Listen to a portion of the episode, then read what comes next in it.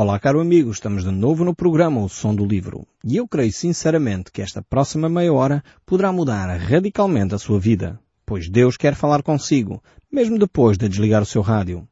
Eu sou o Paulo Chaveiro e nós hoje vamos voltar à Epístola do Apóstolo Pedro e estamos no capítulo 1. Nós vamos iniciar aqui o nosso tempo uh, por ler o verso 12. Este verso 12 que nos traz aqui uma grande reflexão sobre como Deus agiu com a humanidade. Diz assim, a eles foi revelado que, não para si mesmos, a eles está a referir-se aos profetas do Antigo Testamento, foi revelados não para si mesmo, mas para vós outros, ministravam as coisas que agora vos foram anunciadas porque aqueles que pelo Espírito Santo enviado do céu vos pregaram o Evangelho, coisas essas que anjos anelam prescutar. Aqui temos então a declaração de um grande privilégio que é a nossa geração ter acesso à palavra de Deus.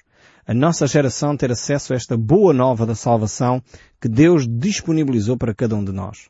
Nós somos como os uh, fiéis depositários uh, desta mensagem de Deus. Somos como dispenseiros de Deus, embaixadores de Jesus Cristo como uma mensagem de esperança para a humanidade.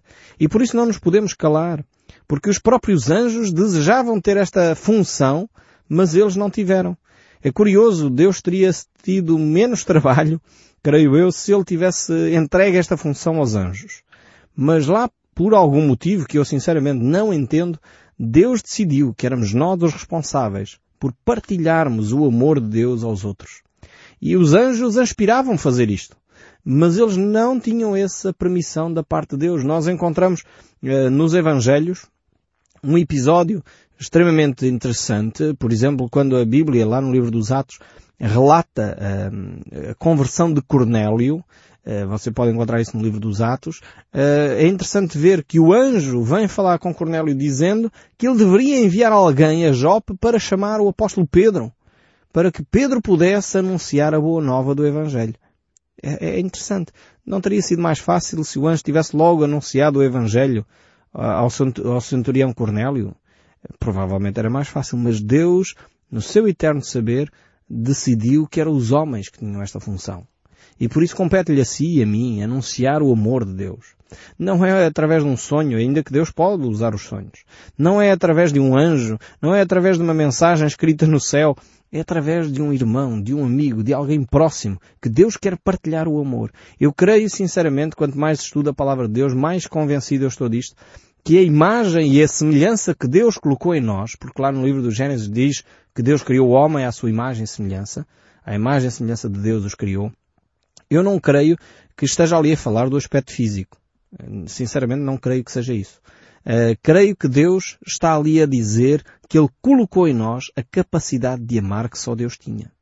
E eu creio que é esta a grande diferença que Deus uh, colocou no ser humano em relação a todos os outros seres da criação. Porque até o livre-arbítrio, de alguma forma, os anjos têm. Tanto que Satanás e aqueles que o seguiram eram anjos e decidiram rebelar-se contra Deus decidiram não fazer a vontade de Deus. Portanto, de alguma forma eles têm um livre-arbítrio também. Têm a possibilidade de escolha também. E isso nós, seres humanos, também temos. Mas nós temos a capacidade de amar, coisa que mais nenhum ser à face da Terra ou no cosmos tem essa capacidade. E é aí que eu creio que Deus colocou a sua imagem e a sua semelhança. É por isso que a Bíblia tantas vezes enfatiza a ideia de que nós devemos amar. Nós temos que amar. O mandamento que Deus nos deixou, toda a lei que Deus resumiu, Jesus Cristo resumiu a dois grandes mandamentos, que era amar a Deus e amar o próximo. Então Deus quer reconstruir em nós a sua imagem e a sua semelhança. E por isso creio eu, sendo o Evangelho de, de Jesus Cristo uma mensagem de amor, é por isso que Deus confiou a quem pode amar confiou a si confiou a mim, para que nós pudéssemos não só verbalizar uma mensagem de esperança, que era o que os anjos iriam fazer, mas pudéssemos transmitir com palavras, com atos, com atitudes, com ações concretas, esse amor de Deus ao homem. Por isso Jesus diz que aquele que é filho de Deus pode amar os seus inimigos. E isto é um milagre que Deus opera em nós. Não é fácil para nós fazermos isso. Precisamos de Jesus Cristo em nós, porque Ele colocou em nós essa semente que é o amor. Ele colocou essa verdade em nós.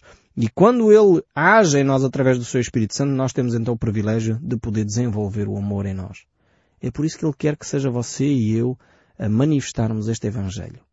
Seja você e eu a proclamar esta verdade àqueles que cruzam consigo. Então é a estes descendentes de Abraão que Deus havia prometido que em Abraão seria bem-aventuradas todas as famílias da terra, Deus colocou esta responsabilidade. E ele o fez não através só de Abraão, mas Abraão deu origem a todo o povo de Israel, todo o povo judeu. Desse povo judeu veio Jesus Cristo, de Jesus Cristo surgiu a igreja da qual você e eu fazemos parte. E por isso mesmo todas as famílias da terra têm o privilégio de ser abençoadas por esta mensagem poderosa que é o Evangelho de Jesus Cristo, que transforma, transforma o nosso caráter. E eu creio sinceramente que este é o maior milagre que pode ser operado uh, na face da terra. É a mudança de vida que Deus opera nas pessoas. É a possibilidade de termos um novo recomeço. Quando as pessoas que têm estado nos presídios do nosso país e estão a ouvir o nosso programa e perceberam esta verdade, não é o fim estar numa prisão. Muitas vezes o chegar à prisão é o princípio de alguma coisa nova que está a recomeçar. É o princípio de perceber que batemos no fundo do poço e agora é só subir. A partir dali não há mais sítio para descer. Então é necessário começar a crescer em direção a Cristo. É uma oportunidade para arrependimento. É uma oportunidade para abandonar o pecado. É uma oportunidade para começar de novo. Então realmente o Evangelho é esta mensagem de Deus. Esta mensagem de Deus de esperança para a humanidade, esta mensagem de amor que só Cristo pode produzir em nós. E voltando aqui então ao texto bíblico, o verso 13 do capítulo 1 do, da primeira epístola de Pedro diz, Por isso, cingindo o vosso entendimento, sede sóbrios e esperai inteiramente na graça que vos está sendo trazida na revelação de Jesus Cristo. Ou seja, eh, depois de, de, desta revelação tremenda que Deus nos confiou, eh, esta verdade de amor, esta mensagem de esperança, então coloquem eh, a vossa cabeça a funcionar. No fundo é o que o apóstolo Pedro está a dizer por outras palavras. Cingindo o vosso entendimento. Entendam, vivam vidas sóbrias, vidas onde vocês não estão dominados por vício algum.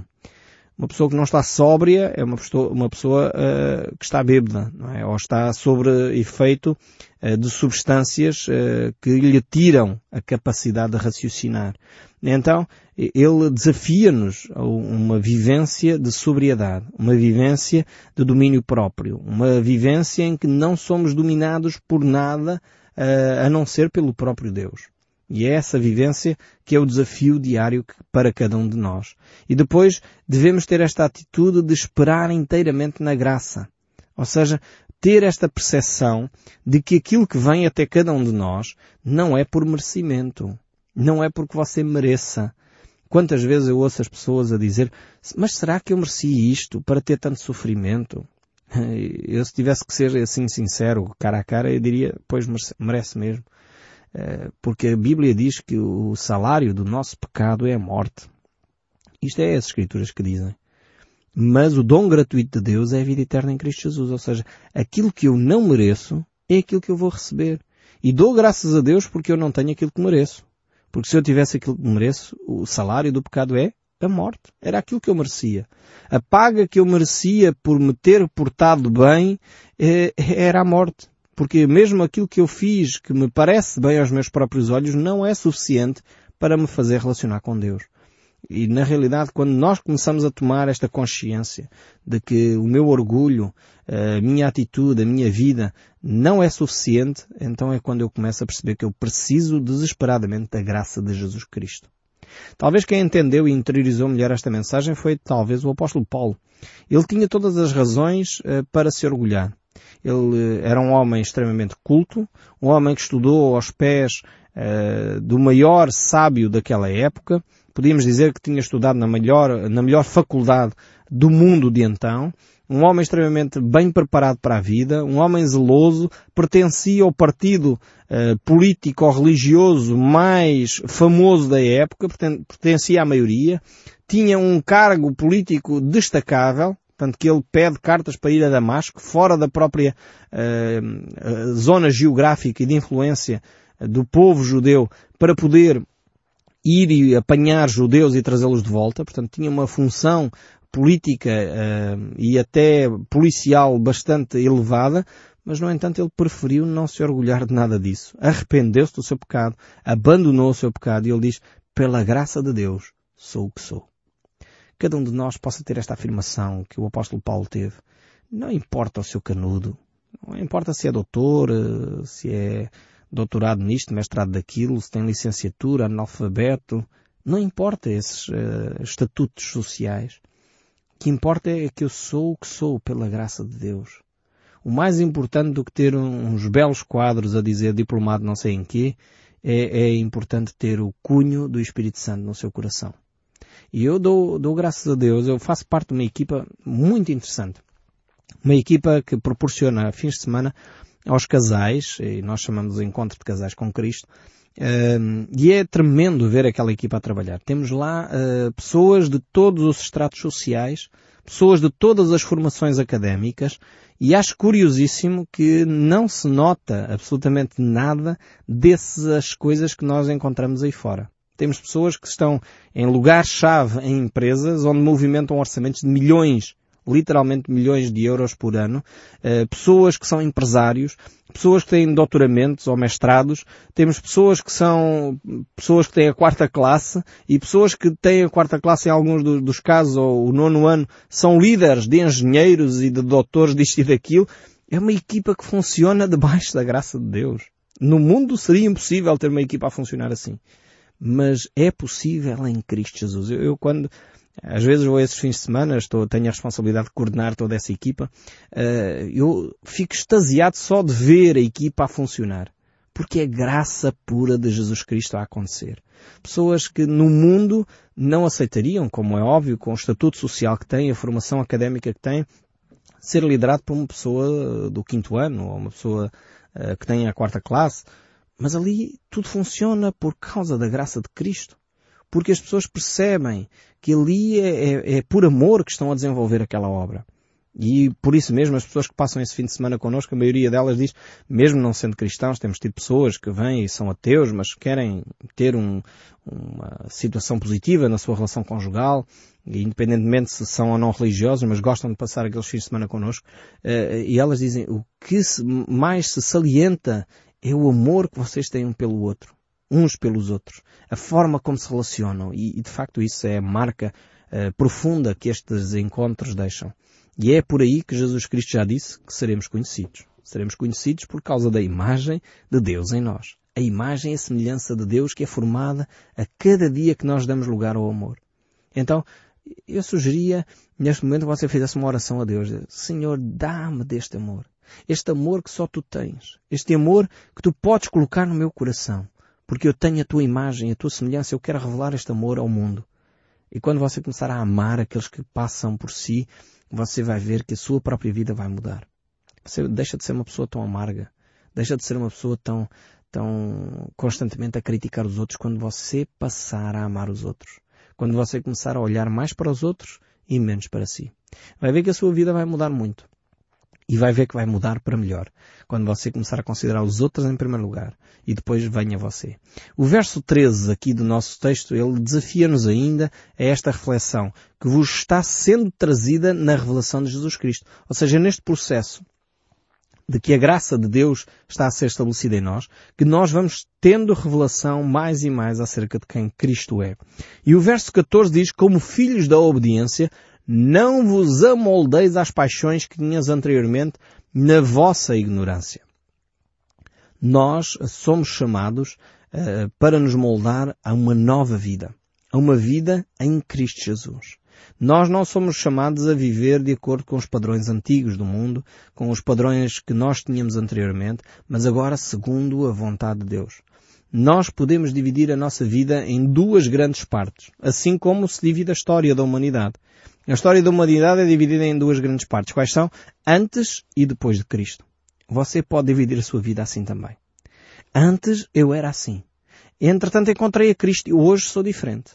Hoje já não vivo de acordo com as paixões que eu tinha, não vivo para satisfazer o meu eu, não vivo simplesmente à procura de mais bem-estar, não vivo simplesmente à procura de ter e ter e ter mais. Não, hoje procuro outros valores procuro amar o próximo, procuro olhar para fora de mim próprio, procuro ver onde é que eu posso melhorar com a ajuda da e a graça de Deus, ver percebe? Antes e depois de Cristo. E quando você fizer isso, vai ver que a sua vida vai começar a ter um novo significado. A história da humanidade, pelo menos, teve a sensatez eh, de perceber que há um marco histórico.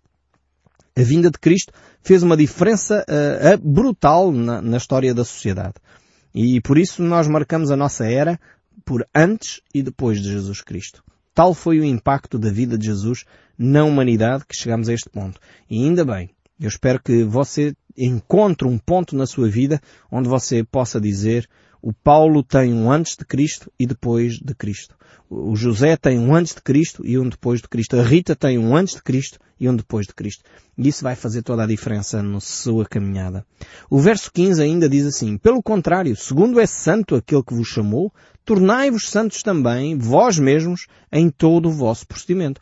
Ou seja, primeiro não se deixem moldar às paixões que tinham anteriormente.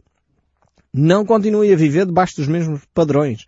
Como diz o apóstolo Paulo em Romanos 12, eh, transformem a vossa maneira de pensar. E depois o apóstolo Pedro diz a mesma coisa aqui, mas pelo contrário. Ou seja, em vez de viver de acordo com as paixões, agora vivam de acordo com um novo modelo, com um novo caráter, com a nova natureza que Deus colocou em vós, que é uma natureza de santidade. Portanto, tornai-vos santos. E porquê é que nós nos tornamos santos? Porque o nosso Pai é santo. O nome dele é santidade. Então nós temos que honrar o nome que nós temos. Nós não podemos viver à luz das velhas paixões, porque agora temos uma nova natureza, temos uma nova origem, um novo nascimento, diz Jesus, lá em João capítulo 3. E tendo esse novo nascimento, agora temos um novo nome de família. Já pertencemos a uma outra família, já não pertencemos à família antiga, agora pertencemos a uma nova família, uma família que tem de nome Santos. Somos santos por natureza, somos justos por natureza, porque Cristo deu-nos essa nova oportunidade. Em todo o vosso procedimento, tornai-vos santos também vós mesmos em todo o vosso procedimento. Então é, é um desafio para cada um de nós.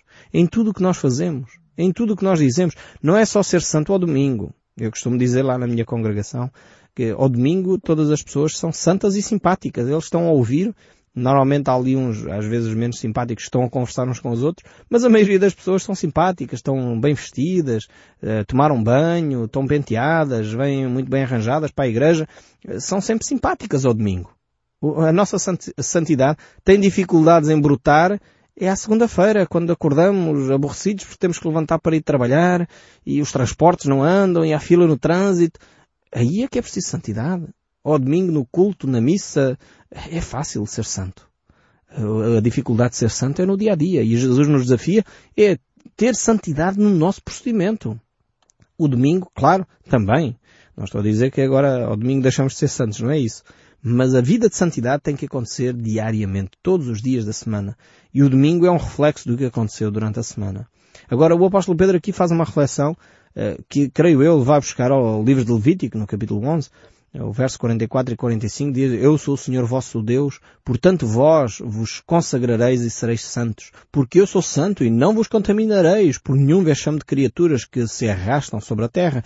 Eu sou o Senhor que vos faço subir da terra do Egito, para que eu vos seja o vosso Deus. Portanto vós sereis santos, porque eu sou santo.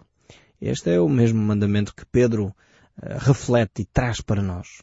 A vida de santidade tem de ser eh, algo diário, momentâneo, algo a cada instante nós temos que perceber exatamente quem nós somos e por isso temos que viver de acordo uh, com essa mesma perspectiva. Por isso Jesus nos dizia, sois, não sois do mundo, como eu não sou do mundo.